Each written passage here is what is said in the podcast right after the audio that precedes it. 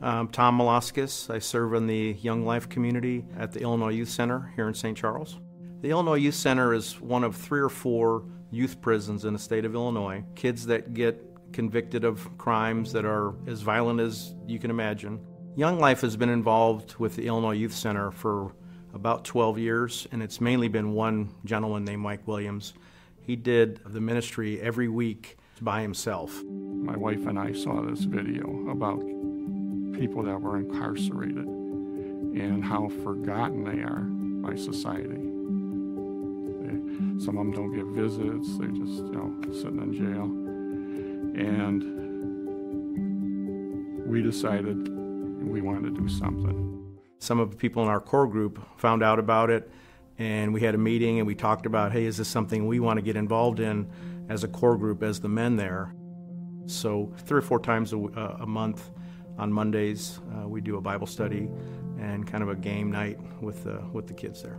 They're just kids, they really are. I mean, they're 15, 16, 17 year old kids, and I have two boys myself, and you just kind of, it just breaks your heart to, to see that the environment that they've grown up in and the things that they've gone through, they, they had a, a few cards stacked against them. I think the way we bring God's justice into the IYC lessons is through Jesus' teaching, through the Bible, Bible stories about uh, things that other characters have done, good things and bad things, showing that uh, not everybody in the Bible has done all the right things. One of the kids, you know, took one of the other guys that, that serve on the same team, kind of took him over to the corner, and, and they had a 20-minute conversation over in the corner, kind of by the ping pong tables, and, and he told me after that he was asking a lot of, you know, deep spiritual questions, and, and that just makes you feel good, like they're listening. What I would like you to know about serving at the IYC is that it will challenge you, it will uh, potentially scare you a little bit. You'll definitely be outside your comfort zone. We have to get low. We have to get low on the ground. We have to get below Jesus and just be obedient. And, and it's and you're, you're just doing your job. They're listening, and it's not it's not about us. We're asked to serve. You know, we believe Jesus.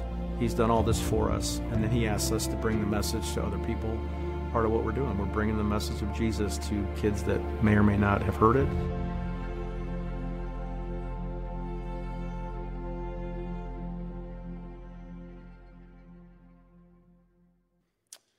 I love what Tom said about it, just being obedient to the call of God and, and following Jesus where he leads. If you've been with us throughout this series and Justice for All, we've been showing you little videos to tell stories about people in our church family, in our community, doing just that, being obedient to God and taking steps to make a difference where they can. When you look at the injustice of the world, it's, it's overwhelming, and you think, what difference can I make?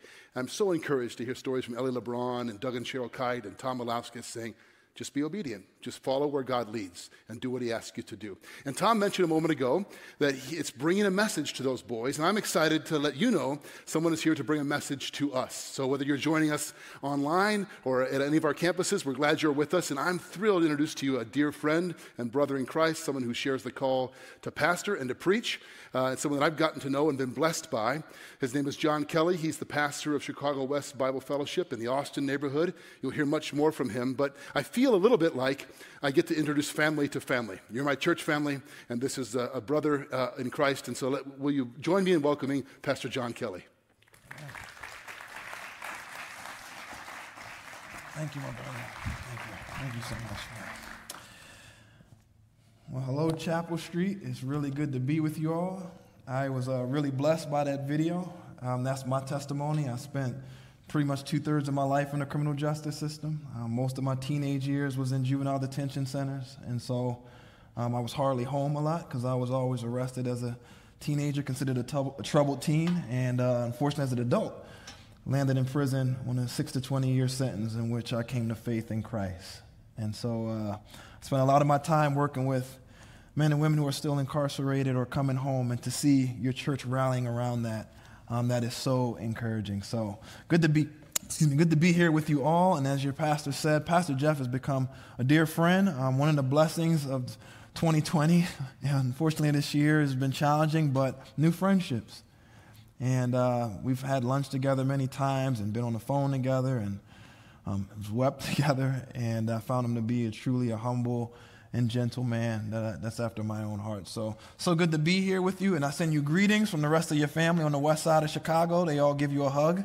Um, couldn't be here together, but God willing, one day we will be here together. But uh, now, if you, it's not about me; it's about God's word. And so, if you have a copy of your Bible, if you could turn with me to Matthew chapter 25. Matthew chapter 25. We often say um, at Chicago West that cell phone Bibles is all good. If you got your iPad or a cell phone or something, if you could just uh, meet me in Matthew chapter 25. You know, as you're turning there, uh, as you're turning there, there's, there's so much debate and division, unfortunately, in our country around one word justice. It's crazy what that means to so many different people. And uh, Christians are divided about this topic, and we shouldn't be. I know that grieves God's heart, but the question we have um, today and what I want to submit to you is what does Jesus think? And what does he say about this? There's a well known passage um, in which Jesus discusses um, the issue of justice and compassion. And it's in Matthew chapter 25, beginning in verse 31. I just want to read it together. I want to read it out loud, and you can just follow along with me. I'm reading from the ESV. Matthew chapter 25, beginning in verse 31, says this This is Jesus speaking. When the Son of Man comes in his glory, and all the angels with him, then he will sit on his glorious throne. Before him will be gathered all the nations, and he will separate people one from another, as a shepherd uh, separates the sheep from the goats. And he will place the sheep on his right, but the goats on the left. And the king will say to those on his right, Come, you who are blessed by my Father, inherit the kingdom prepared for you from the foundation of the world. For I was hungry, and you gave me food. I was thirsty, and you gave me drink. I was a stranger, and you welcomed me. I was naked and you clothed me. I was sick and you visited me. I was in prison and you came to me. Then the righteous will answer him, saying, Lord, when did we see you hungry and feed you, or thirsty and give you drink? And when did we see you a stranger and welcome you, or naked and clothe you?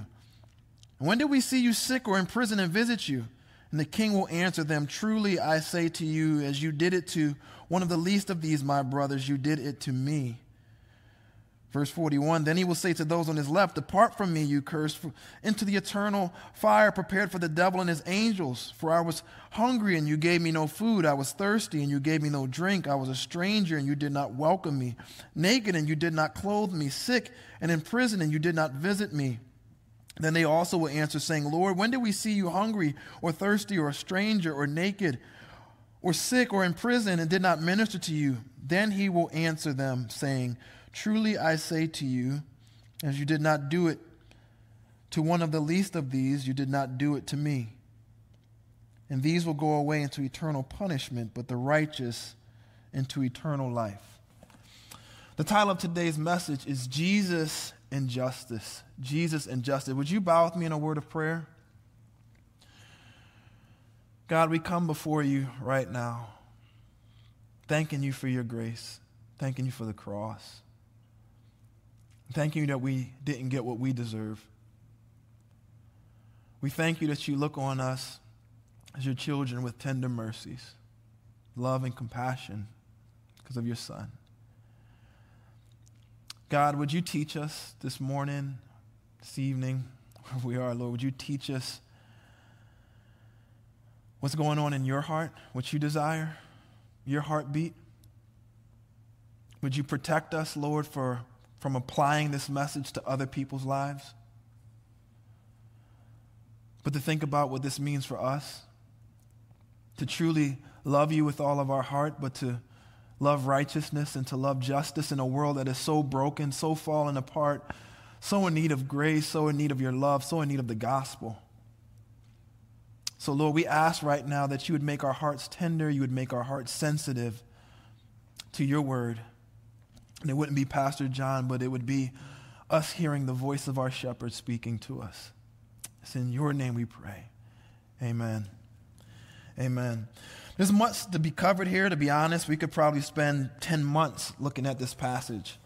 But there's three things that we can learn about Jesus and his approach to justice. As we think about the world, all you got to do is look on your social media feed. All you got to do is turn on the news for a little bit. Maybe you don't want to look at social media anymore because it's so toxic, right? With all the arguments and the back and forth. But the question is, what does Jesus think about that? What does he think about how we should approach the issue of justice in this country? There's a couple things that we can learn here, three things in general about him, about God, how he sees justice himself and what he requires of us from this passage. So here's the first point if you're taking notes. The first observation we see here is this every soul is accountable to God. That's the first thing we find here is every soul is accountable to God. Look with me in verse 31. It says, "When the Son of Man comes, this is Jesus referring to himself, when the Son of Man comes in his glory and all the angels with him, then he will sit on his glorious throne, and before him will be gathered all the nations." And he will separate people one from another as a shepherd separates the sheep from the goats. And he will place the sheep on his right, but the goats on his left. Right? So here's the, the idea here is judgment day. And the reality is, um, every single person on this planet, every last one of your coworkers and family members, every person that lives on your street, on your block, regardless of what they think, who they vote for, every person will give an account to Jesus. Every soul, every, every, every, every tongue will confess, every knee will bow that he is Lord. Everyone will stand before him. And what we're finding here is Jesus is going and saying, Let me tell you what, um, how to think about justice in light of the end.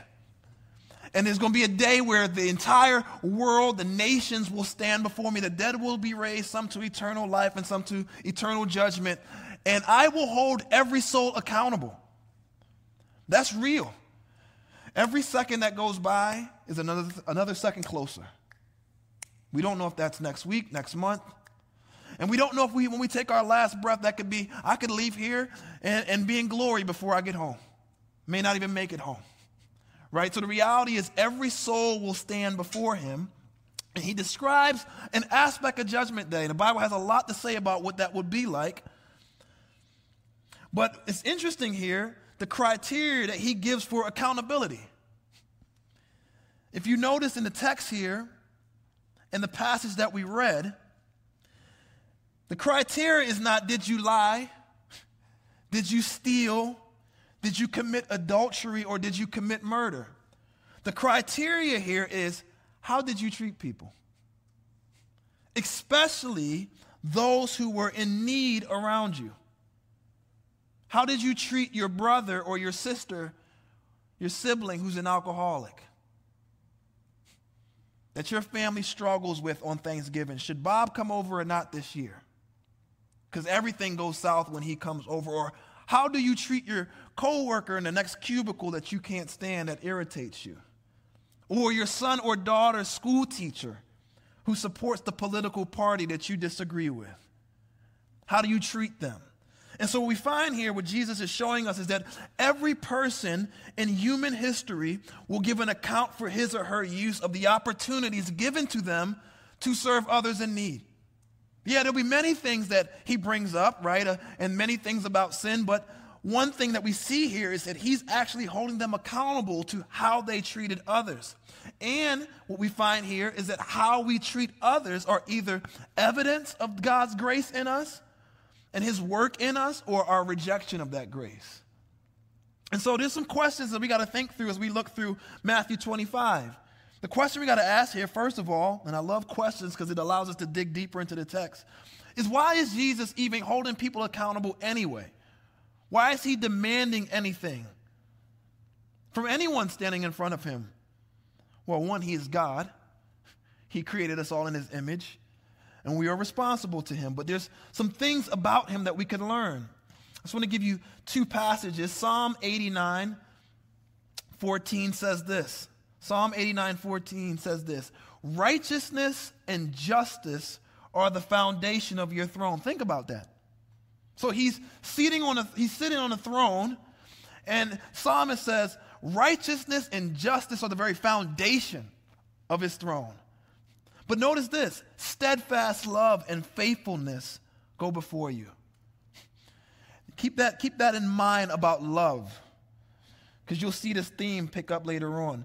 Next verse, Psalm 33, verse 5 says this about God He loves righteousness and justice. He doesn't just like it or do it, He loves it. He loves righteousness and justice. The earth is full of the steadfast love of the Lord. Please keep love in mind because everything God does is fueled by love love for His glory, love for His creation, which He holds accountable. Think about what you just read. Righteousness and justice are at the very foundation of God's throne, and it's driven by love. And what does it mean that, that God is that God's righteousness and that, that God is consumed and He loves righteousness, He, um, he, he loves justice, and that everything is driven by love? What does it even mean to be righteous?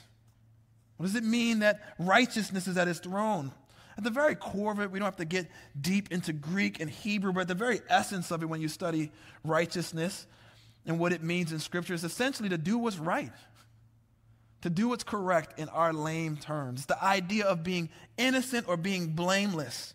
This is why all of us who are in Christ are righteous and blameless before God. It's the idea of doing what's right and good and just in His sight, what's pure, what's holy. So if, if righteousness is doing what's right, doing what's just, doing what's pure, doing what's holy, then justice is the act of holding unrighteous deeds accountable. To pursue justice is to demand righteousness. That's what you're doing. When you pursue justice, you say, This isn't right. In any situation, right? All all acts of sin are considered unrighteous, and God holds all people accountable. He doesn't cherry pick any topic. Every category to him is serious. He doesn't pick this category and then shortchange that category. Everything to him is, is white and black.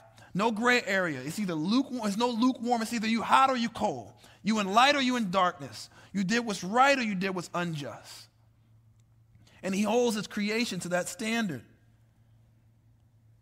He holds sin accountable and he judges fairly. That's what it means that he's just. He always judges righteously. This is what the cross teaches us, brothers and sisters. This is what makes the cross so beautiful. You want to see how serious God takes justice? Look at the cross. He demands justice. That's what the cross is about. You want to see how serious he takes righteousness? Look at the cross. Yet you want to see God's love? Look at the cross. It is the most complex situation because you see mercy, grace, justice, righteousness all hugging each other.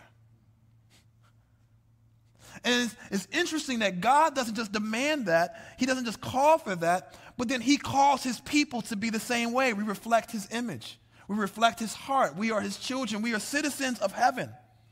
And we operate in the way that our King operates and where our country, where, where we come from. And so we are called to live this out as God's representatives, as his ambassadors on earth all the time. Sometimes we just miss it because we just go past the scripture so quickly. I want to give you a couple verses. 1 Timothy 6:11. 1 Timothy 6:11. But as for you, O man of God or woman of God, flee these things. That's sin. Look what's next. Pursue righteousness. Pursue it. Do what's right godliness, faith, love, steadfastness, gentleness. 1 John chapter 2 verse 29 says this, if you know that he is righteous, that is God, that is Christ, if you know that he is righteous, you may be sure that everyone who practices righteousness has been born of him. You want to know who's a follower of Christ? They practice righteousness. Or they seek to practice righteousness. And Another verse, Micah 6 8, one of the most well known verses that Christians love to uh, quote. He has told you, O man or woman, what is good. And what does the Lord require of you? What is He asking of you? After the cross, after salvation, all He's asking is, but to do justice, do what's right, and to love kindness. Some translation says, love mercy, and to walk humbly with your God. And so we find here is when we think about Jesus' foundation, it's good for us to recognize how God approaches justice because that's who we follow. And it also makes us understand the seriousness of the cross. The cross is more than something you wear around your neck, it costs something. Significant. Because God doesn't play any games about righteousness, holiness, and He demands justice, even if it means sending His own Son to the cross. Think about that. So, those who know Christ pursue what is right, and we repent when we fall short. And this is why Jesus, in this passage here, refers to his followers as righteous. Look at verse 37. It says, Then the righteous will answer him, saying, Right? So there's this idea that, that not only does God love righteousness, but he refers to his followers as the righteous, those who are righteous. So you can't just love righteousness and not love justice. And you can't love justice and not love righteousness. To seek justice is to seek righteousness. We find here that Jesus separates the sheep from the goats, the righteous from the unrighteous, and he holds them accountable for doing what's right. And here's the litmus test that he gives them. In all situations of life, the, the, the, question we have to ask ourselves in whatever situation, whether we see some injustice on the news, some injustice that has happened to us personally, something that's going on in our family, things that's going on at our job, things that's going on around us, the litmus test, the question we have to ask is what is the right thing to do? In this situation? What is the most God honoring thing to do in this situation? What is the most loving thing to do for my neighbor to the glory of God? And Lord, whatever that is to do, help me to do it and to not fear man. Because I find so many Christians know the right thing to do, but they're afraid of losing their friends. This is the foundation of understanding Jesus and justice. He loves righteousness, and justice. That's what the cross is about. And every soul is accountable to him. That's what the cross is about. That's what we preach when we preach the gospel that you are accountable to God. But here's the second observation that we find from this passage. And jot this down if you're taking notes. Those who know Jesus love their, uh, love their neighbor. Let me say that again. Those who know Jesus love their neighbor. Look with me in verse 34. Then the king will say to those on his right, Come, you, he's referring to the righteous now, those who know him. The king will say to those who are on his right, Come, you who are blessed by my Father, inherit the kingdom prepared for you, for you from the foundation of the world. For I was hungry and you gave me food, I was thirsty and you gave me drink, I was a stranger and you welcomed me. I was naked and you clothed me. I was sick and you visited me. I was in prison and you came to me. Then the righteous, of all the things he could have called them, the righteous will answer him, saying, Lord, when did we see you hungry and feed you, or thirsty and give you drink? And when did we see you a stranger and welcome you, or naked and clothe you? And when did we see you sick or in prison and visit you? And the king will answer them, Truly I say to you, as you did it to one of the least of these, my brothers, you did it to me. I was in need and you served me. Those who are righteous in Christ respond to those around them with the love of Christ. Because righteousness and justice is always fueled by love. God, Jesus says in Matthew chapter 22, a profound verse to think about. Matthew 22, verse 37 through 40. He says this And he said to them, You shall love the Lord your God with all your heart, and with all your soul, and with all your mind. This is the great and first commandment. And the second is like it you shall love your neighbor as yourself. On these two commandments depend all the law and the prophets. You know what's interesting about all of us in here? Not only are we brothers and sisters in Christ and we're going to be in glory together, so you're stuck with me, right? But the amazing thing is we all have the same divine purpose. Now, how that plays out looks different. For some of you, it plays out at the police station or as a school teacher or on the hospital floor or as a pastor, as this and that. But we all, when you, when you strip it all down on a surface level, we all have the same purpose in Christ on this earth. Love God with all your heart, mind, soul, and strength. Nothing else matters more. He's the treasure of our hearts. That's the first and most important thing. And then the second, he says, is like it love your neighbor as yourself. He said the entire Bible can hang on these two things. That's Jesus saying that. He says if you can love people the way you love yourself, you'll be okay. If you can approach people the way you would want to be approached, you'll be okay. Right? It's one of the things I'm teaching my two sons right now, right? Treat people how you want to be treated. That's how the world says it. Jesus says, he calls it loving your neighbor as yourself. So, there's two questions that we got to think about then. Okay, that's I, I, get it, Lord. I get it. I get loving you with all my heart, mind, soul, and strength. Right? That, that is the most important thing. No God's before you, and Lord, I delight and I long for you. Help my heart to love you more than anything, more than my job, more than my bank account, more than anything this world has to offer. And all the saints would be like, ah, amen to that, right? But then, Lord, what does it mean to love my neighbor? There's, there's some questions here. Who, who is my neighbor, and what does it mean to love them? And Jesus spent a lot of time trying to teach people about who their neighbor is. Because that's where we struggle.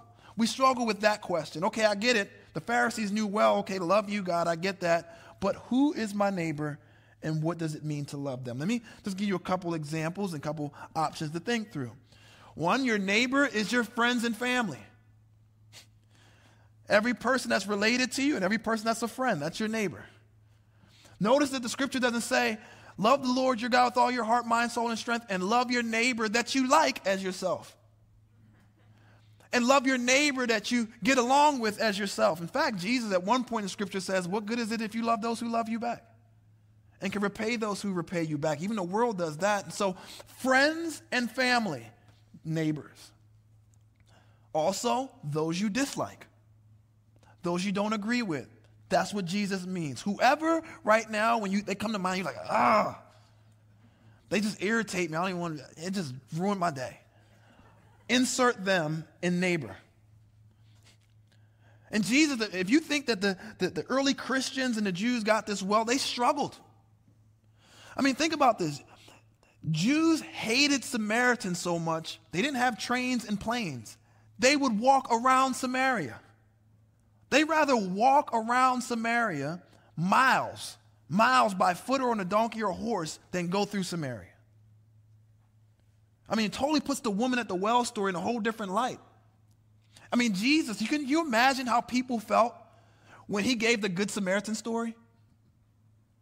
When people don't like Samaritan, I mean, it would be like going to Democrats and calling the story the Good Republican, or going to Republicans and calling the story the Good Democrat. Like he made the person the hero, the person they don't like. I mean, think about this. But the same goes for us.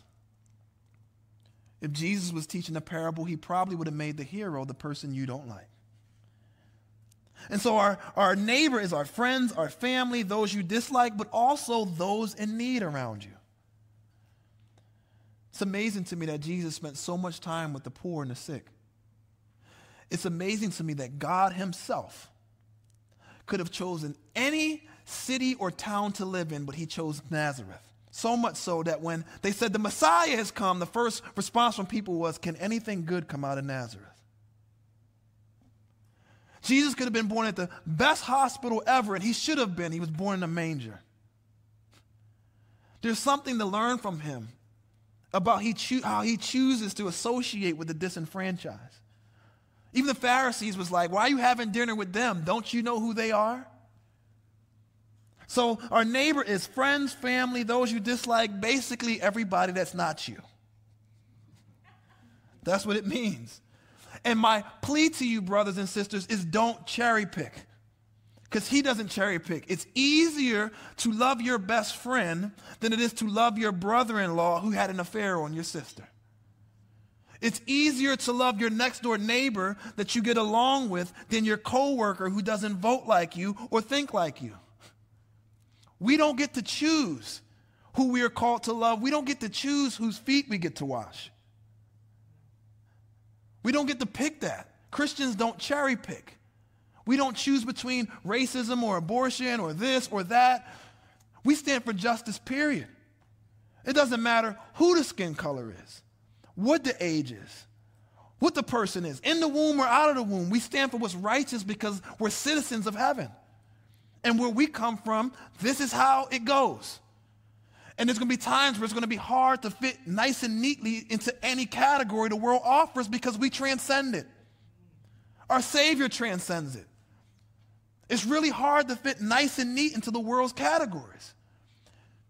Be careful of using their terms. Be careful of using their categories. We stand based upon kingdom principles. So, who is my neighbor? Pretty much everyone in this world. Well, then, what does it mean to love them?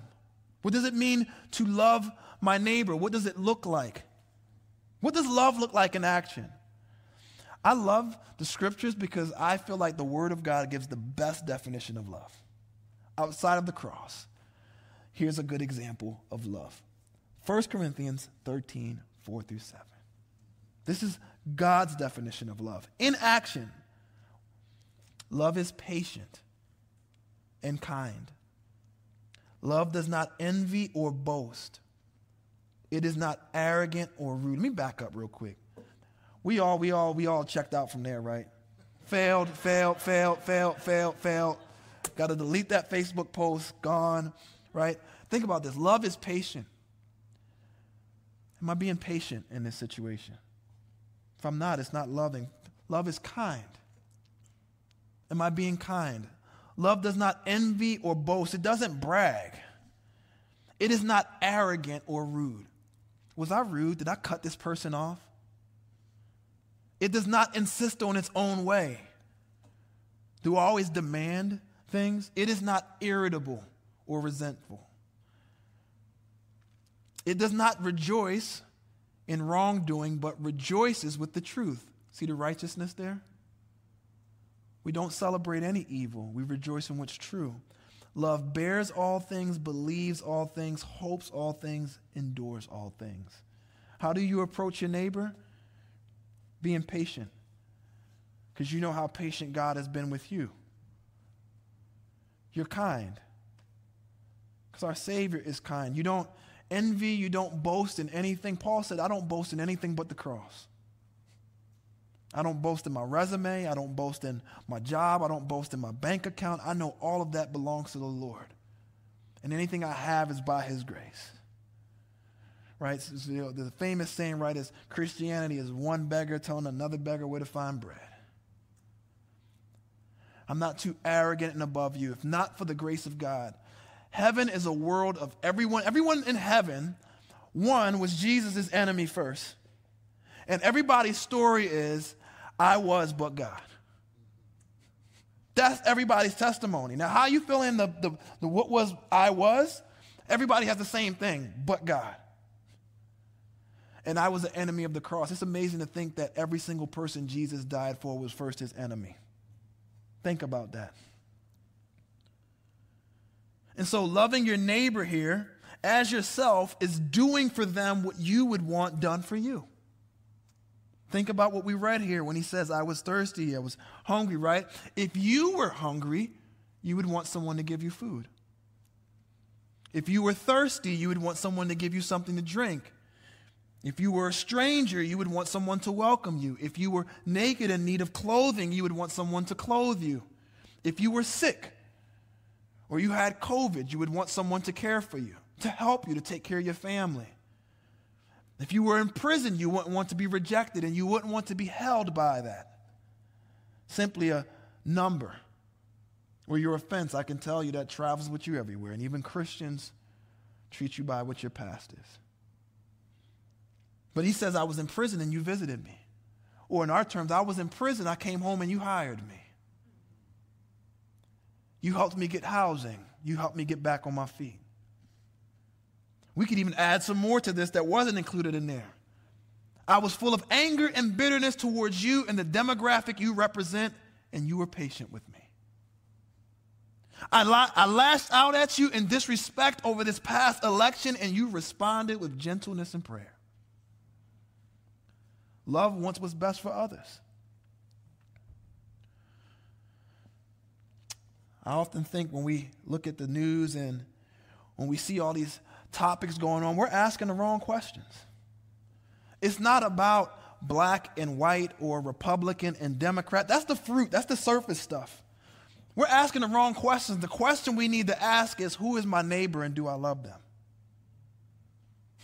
That's how kingdom minded people think. It's not about, we don't just jump into the categories of black, black, white, Latino, Hispanic, Republican, Democrat, city, suburbs, whatever, Western, non Western. No, no, we think of who is my neighbor and do I love them?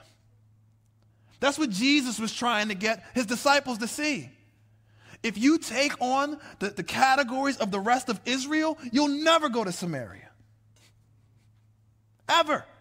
And you'll never witness to a Roman centurion. Ever. Because you take on the categories of the world. But let me teach you a principle of the kingdom love your neighbor. Well, who's my neighbor? The Samaritan, as well as the Pharisee and the tax collector that you don't like. That's your neighbor. So when I tell you to go into the world and make disciples, Matthew 28, if I don't get this into your heart, there's places you will never go. And what grieves my heart more than anything isn't simply black or white or this and that. It's the church that we are dropping the ball. We literally won't preach the gospel to some people at all. We refuse to talk to them. That's how we approach them. I won't preach to you because you don't vote like me and you don't look like me. And we get pulled right into the world's issues and the world's things, and we don't speak prophetically. We don't, we don't show them a different way. And God gives us opportunity after opportunity after opportunity after opportunity. With every riot and every argument and every election and every shooting. And what he shows us over and over and over and over is that we hate each other just like the world does. Jesus says, By this all men will know that you're my disciples by your love for one another. And every time some racial issue or something happens in this country, you respond the same way the world does. And then you wonder why they don't want the Jesus, the gospel of Jesus that you preach to them. Why would I come to church and you act the same way I do? How are you going to teach me to love my uncle or to love this person who hurt me or to, to, to, to, to do something different or to truly come together when the church is just as divided as the world? What, what, why would I want that? Jesus is teaching us a different way. Those who know Jesus and are righteous naturally display acts of love, compassion, and kindness to those around them. This is what Jesus is teaching us. Because look what he says in verse 37.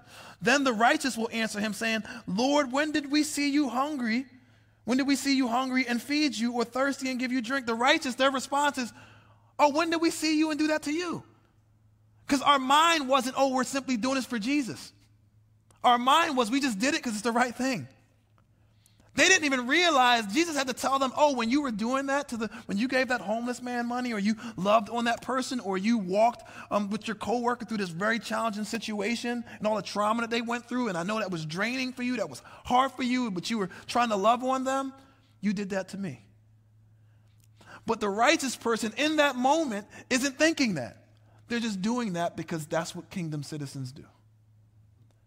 That's what Christ followers do. Here's a question Would those who know you personally or those who have interacted with you briefly say, Man, she's such a loving person? Would those who know you, and I'm talking especially your family and your coworkers, would they say, Man, he's one of the most loving guys I've ever been around in my life? You can't talk to her for five minutes and not feel encouraged. At all. You can't be around him for 10 minutes and not feel the love of Christ. Now, I know, saints, I know we are not perfect. I am not perfect. My son will tell you, I am not perfect. Right? But the reality is, are we striving for that? We don't do it to please people, but to please the Lord. We want to show people the love of Christ. And would that, the measuring stick is not, not how many people I invited to church, but how many people would vouch for my character and say, she is one of the most loving people, one of the most compassionate people I've ever been around. And you know people feel that way is when unbelievers come to you for advice and counsel. Maybe even ask you for prayer. If you want to understand Jesus and justice, you must understand love. Those who know Jesus seek to love God with all their heart, mind, soul, and strength, and they seek to love their neighbor as their self. But here's the last observation, the last point that we learn is a contrast to that. Those who don't know Jesus ignore their neighbor. Those who don't know Jesus ignore their neighbor. Look with verse 41. Then he will say to those on his left, Depart from me, you cursed, into the eternal fire prepared for the devil and his angels. Notice how he refers to them one is righteous and one is cursed. For I was hungry and you gave me no food. I was thirsty, and you gave me no drink. I was a stranger, and you did not welcome me. Naked, and you did not clothe me. Sick and in prison, and you did not visit me. And you know the rest. You see the contrast here? Those who know Jesus and love him naturally serve and love others. And those who don't know him neglect others. They ignore the needs of those who are around, who are around them. First John chapter 3, verse 17 says this But if anyone has the world's goods and sees his brother in need, yet closes his heart against him, how does God's love abide in him? How do you, how do you see someone in need right there and then you, you, you, you close your heart to them? Now, I want to encourage you because I have failed at this over and over and over. But when the Lord is showing us this truth, it's to sanctify us and grow us. When God shows us hard things, it's, it's, it's not to shame us. It's never to shame us. He took everything on the cross, but it's in order that we might grow, that we might see it, repent of whatever we need to, and then walk accordingly. But First John, right? How, how can you have the world's good and see your brother in need or your sister in need and close your heart against them? How does God's love abide in him or her? Satan always seeks to make you self centered because he's self centered. That's what pride is. It's self centered, it's self focused. That's what the first commandment is you shall have no other God before me. Satan said, But I want to be God. And everything he does is try to make you the God of your life. And when you're self centered, none of this makes sense. When you are walking in a self centered, self preserving way, self focused way, all of what's being said here is a turnoff. I don't want to hear about that. I got to go. What time is it? And notice what they said. Now, Jesus, he referred to two categories the righteous and then the cursed. That's, so that's how he talked about both of them sheep, righteous, goats, cursed. Going to two different things. You're going to heaven, glory that has been prepared for you, and then you're going into the eternal fire prepared for the, the devils and his, the demon, the devil and his angels. But then notice what the unrighteous refer to Jesus as. Verse 44. Then they also will answer, this is those he said were cursed, saying, Lord, when did we see you hungry or thirsty? Notice what they call Jesus Lord, Master. This is an important observation here because what validates our witness isn't just going to church and calling Jesus Lord. Saying that you love Jesus while neglecting those around us is hypocritical and a poor witness. You could call him Lord, Lord, Lord all you want. What's going to show that you know him is your actions. That's why scripture says um, in the book of James, let's not just be hearers of the word, but doers also.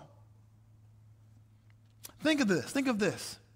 Imagine a father or a mother, but imagine a father telling his sweet young daughter, I love you, sweetie.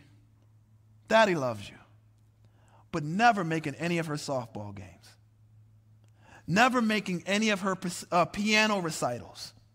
Never playing with the children when around the house. Now, he can bring her to church all he wants. He can send her to youth camp all he wants. He can send her to Awana and Christian camps all he wants, but what will show her that her father loves her isn't his words or him dragging her to church, but how much time he spends with her and how much of himself he gives to her. You can say all day long, You love me, Dad, but you never made my game. And every time you come home, you don't play with me. You plop on the couch and you watch the news. You're present, but you're not present. You see how love, the actions motivate it? Jesus didn't just preach the kingdom, he showed acts to, to go along with it. I'm healing you as a witness to the gospel.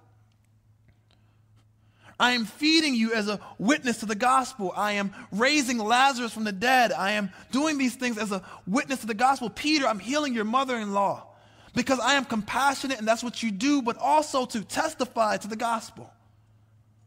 And it validates my message because you know when I'm saying something, I actually love you because I'm willing to heal you. When people avoid the leper, I touch the leper and cleanse him or her. And so when I come to you and I say, the Son of Man is willing to die for you, and you say, well, how can you die for somebody like me? You know I mean it because I'm willing to touch you. And I will tell you this nobody in Chicago at all cares about the gospel if you're not willing to touch them. People on the street who are homeless don't care about you talking about Jesus when you give them the shoulder. Moms and mothers don't care what you preach about abortion if you're not willing to talk to the young girl. When all you could do is say, we're about we're against abortion, which I am too as well, but you have nothing to say to the mother. Who maybe were sexually abused, and that's the reason why she's thinking about that. We have to think about these things. That as we preach the gospel, that there has to be a tangible touch that goes along with it. And when we choose not to do that, my brothers and sisters, we are in sin.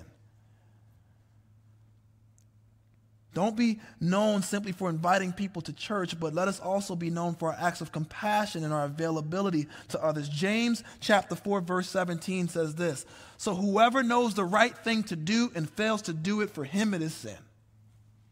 That is known as the sin of omission. There's sin of commissions that acts that we commit, but then there's a sin of omission. You know the right thing to do and you don't do it. It says here in James 4 17, and to him or her it is sin. You knew what to do and you walked away. God help us. God help me. So they will answer, saying, Lord, when did we see you hungry or thirsty or a stranger or naked or sick or in prison? and did not minister to you, then he will answer them, saying, Truly I say to you, as you did not do it for one of the least of these, you did not do it for me. And these will go away into eternal punishment, but the righteous into eternal life. This is how we think about Jesus and justice. Every soul is accountable to God. And that should give us a sense of urgency to think that your coworker, might be in God's presence. One of the things I get, I get gripped with, and the, the, Lord brings it back to me all the time. I think of all my family members, and I mean, I never want to hear someone on the other side of glory I'm looking away if someone's in hell or the fire, and it's like, why didn't you tell me? You mean we talked every day and you didn't say a word to me? And you knew I was going to end up here? Every soul is accountable to God. Let us have that in mind. This is way bigger than white, black, Republican, and Democrats. This is about souls who don't know Jesus, who are our neighbors.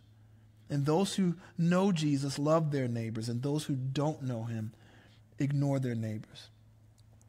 As we close, I just want to share I don't know if you know some of my story, but I grew up in a single parent home in North Philadelphia.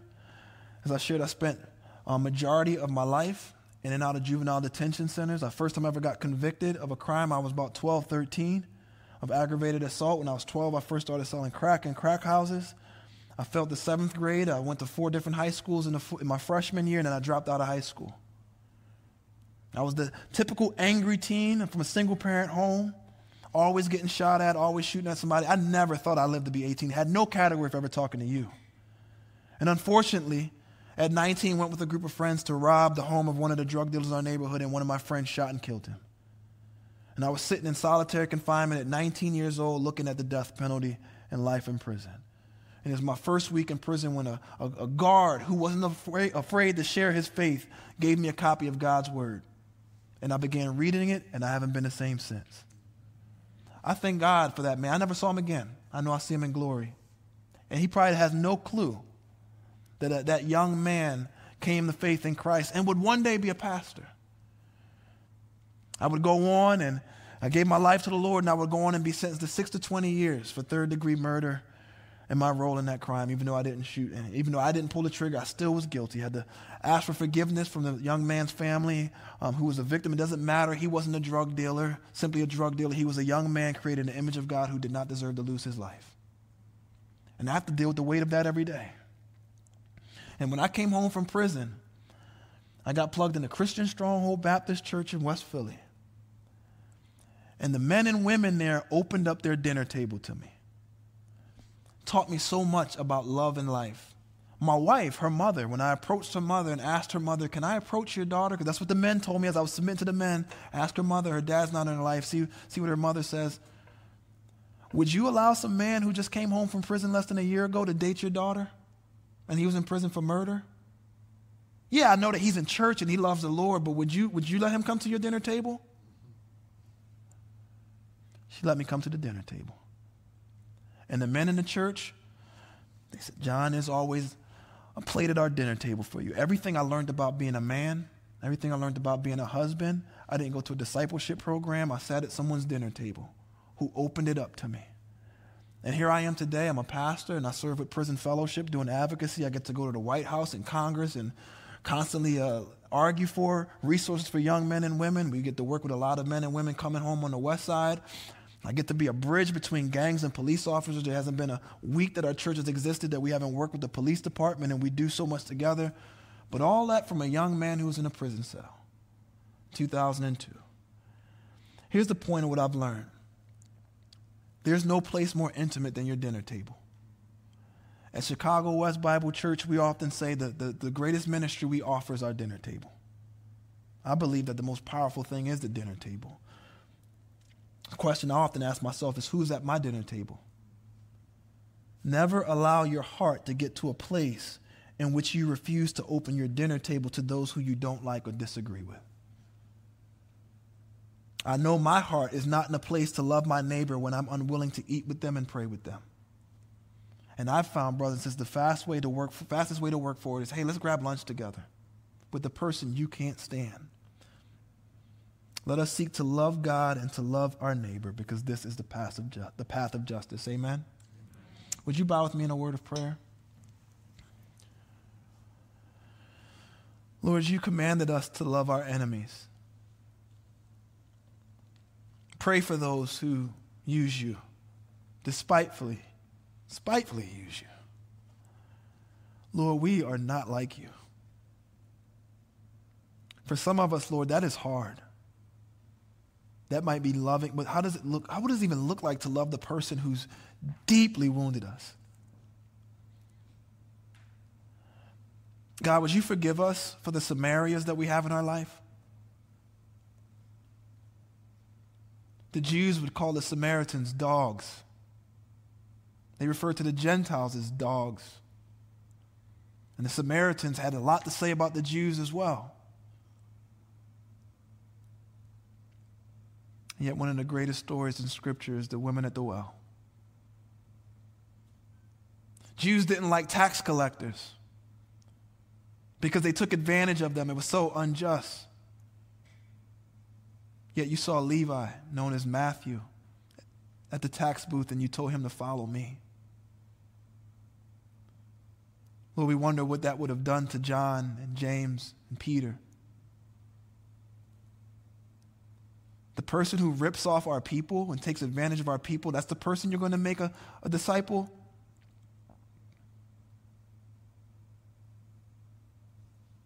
Lord, we're reminded of how you washed Peter's feet knowing he would deny you and washed Judas' feet knowing he would betray you.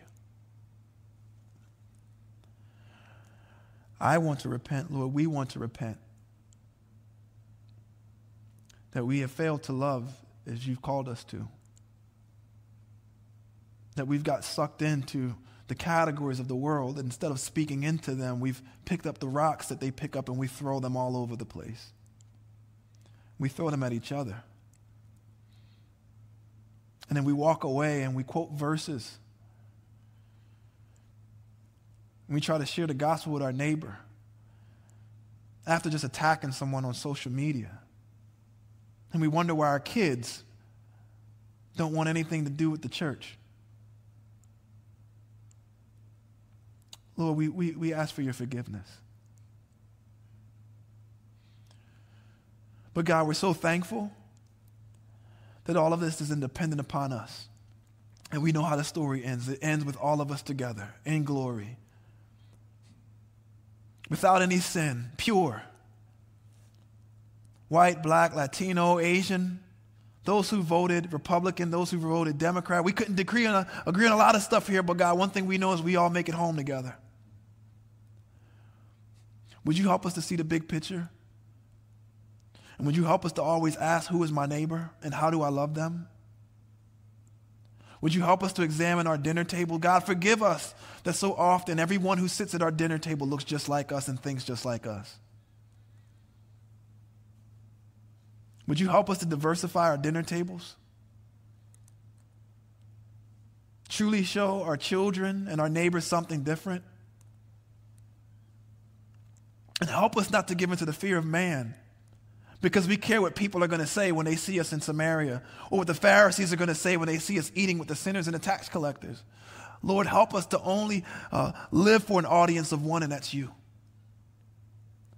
God, I pray not simply for revival in America, but I pray for revival in your church, and it begins with our own hearts. Forgive us for always applying these sermons to other people. Help us to apply it to ourselves and to see that you love us, you care for us.